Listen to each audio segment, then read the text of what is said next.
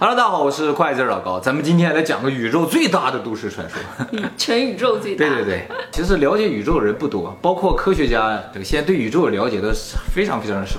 是个传说。其实整个宇宙就是一都市传说，从什么时候开始有的？它有之前什么样？宇宙外边什么样？这种问题多了去了，到现在完全没有人知道啊！这宇宙究竟有多大？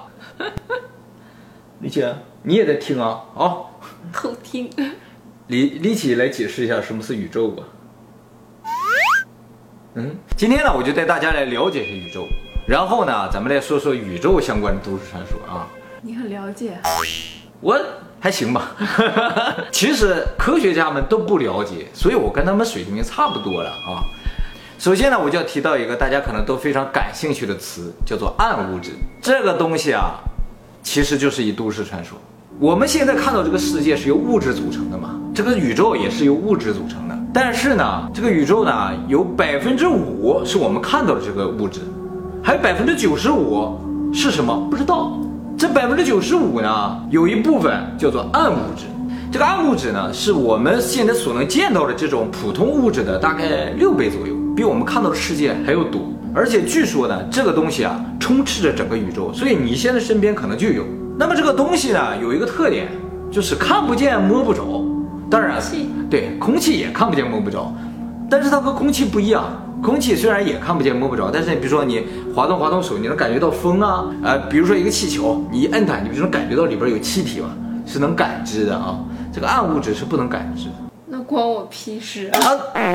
呃，这个屁也是能。感受到的，但是他都感受不到。这个东西既然看不见、摸不着，甚至无法感知，怎么知道它存在的呢？而且它存在能怎么样呢？哎，不不不，存在这很重要，对于地球上所有人来说都很重要。对我来说不重要。重要，我一会儿走了。科学家啊，观测这个很远很远的一个银河，咱们现在住在太阳系，太阳系的银河系里。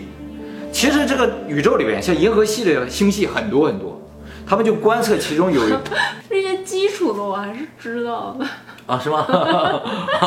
科学家就用望远镜也好，有各种东西去观测很远的一个星系啊，他们发现啊，这个星系星系什么样的，你知道吗？对，就是圆的一个东西在转，你知道吗？这个以为我是白痴，没有没有没有，我学历比你高哎。啊，行行行。咱就打个简单的比方，就说太阳系吧。为什么地球绕着太阳转？考了很多证呢。哎呀，也行行行行，那我就说点你不了解的吧。它旋转的时候，按理来说，我们感觉一个东西要转的话，它就把周围的东西甩出去了。按理来说，地球应该甩出去。它之所以没甩出去，就是因为有引力把它拖住了。所以引力和这个离心力啊，它平衡了，就它就在这个位置上不动了啊。但是科学家后来发现啊，不是这样的。这个星系旋转的速度啊，比这个引力的这个力量要大。也就是说什么？它转太快了，按照质量的关系的这种引力是无法拽住它的。为什么这些星球没有离开这个太阳系，这个太阳飞远呢？就说明啊，有一种东西把它摁在这儿。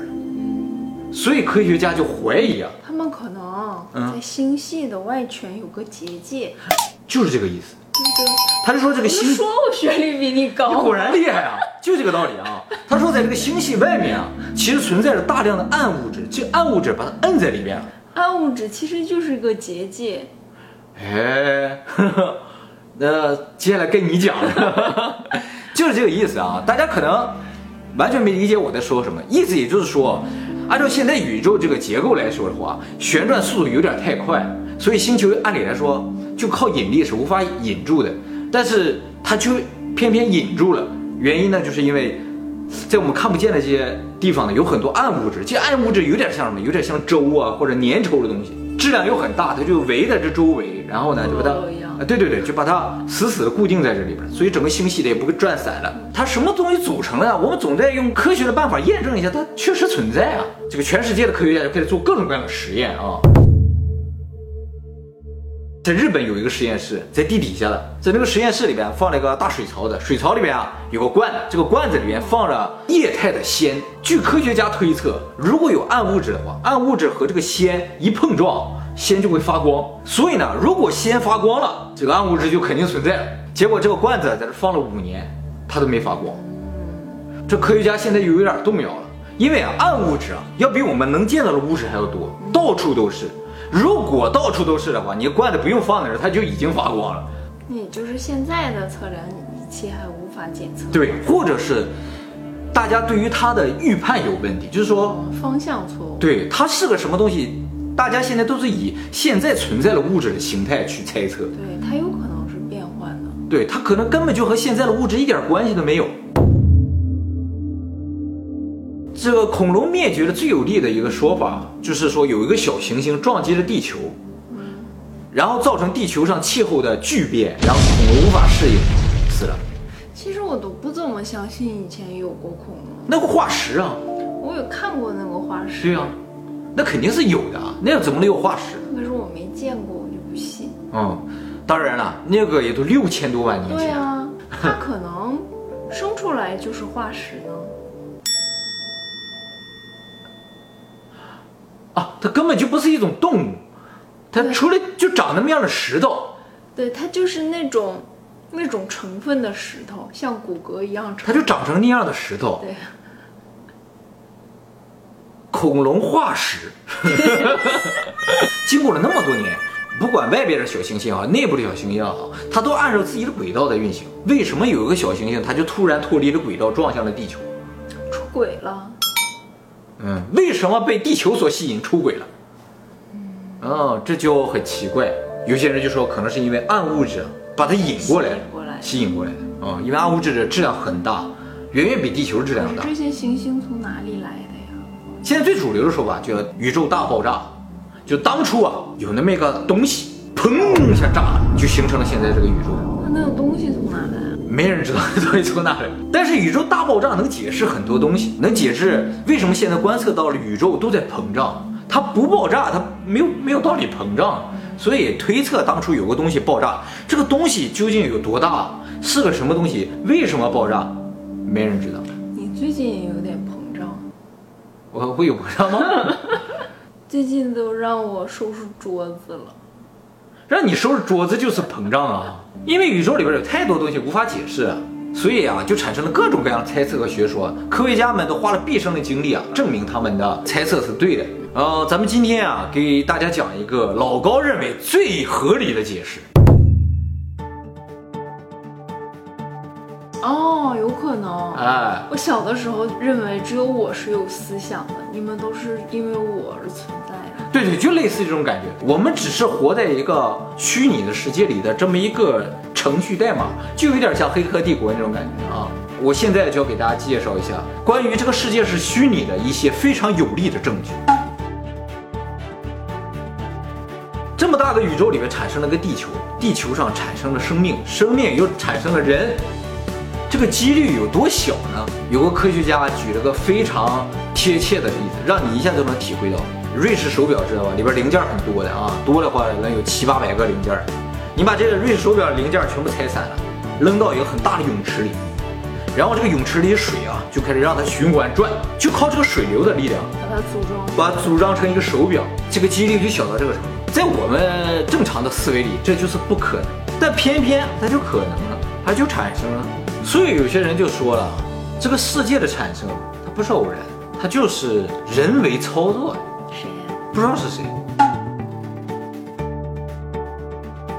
人脑细胞就是中间一个神经元，然后发散的这样。宇宙也是这样，中间一个地星球发散物质这种一模一样。为什么？这是巧合吗？还是当初制造这个世界的人就是按照神经网络的这个结构来制造的这个世界呢？这个世界所有东西的速度的上限就是光速，没有比光速更快的。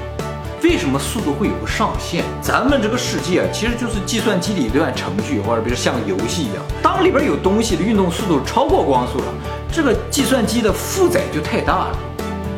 所以编码的人给这个光设定了一个最高速度，没有任何东西能超过它的速度。这样的话，计算机运作起来的话就不会受到影响。还有一个呢，就是爱因斯坦的相对论里提到，就是说如果有东西以光速运行的话，它的时间啊就会变慢。我如果以光速在奔跑的话，我的时间就要比你慢。为什么会变慢？这个事情其实用我们刚才这个 VR 的世界也是可以解释的。就是我们现在在宇宙这个大电脑里边，很多东西都以光速在运作的时候，电脑的速度就会变慢。你运行个大程序，这个程序运转太快的话，电脑的速度就变慢了，就是这种感觉。量子力学现在用科学无法解释，成为一个专门的学问啊。他们还不会用呢。啊不，我知道你已经会了，不用总教给他们，你自己会就行。那么这个量子力学呢，就用我们刚才这个 VR 世界就很容易解释。就是说这个电脑为了保证自己的运转速度，它不能提前所有都定好，它都是等里面的程序我们需要观测的时候，它再决定。这样的话处理速度、空间、内存啊都可以节省嘛啊。就像饭店的菜一样，那 你不催的话。不上来，你催的话已经在锅里了。对对对，就这种感觉。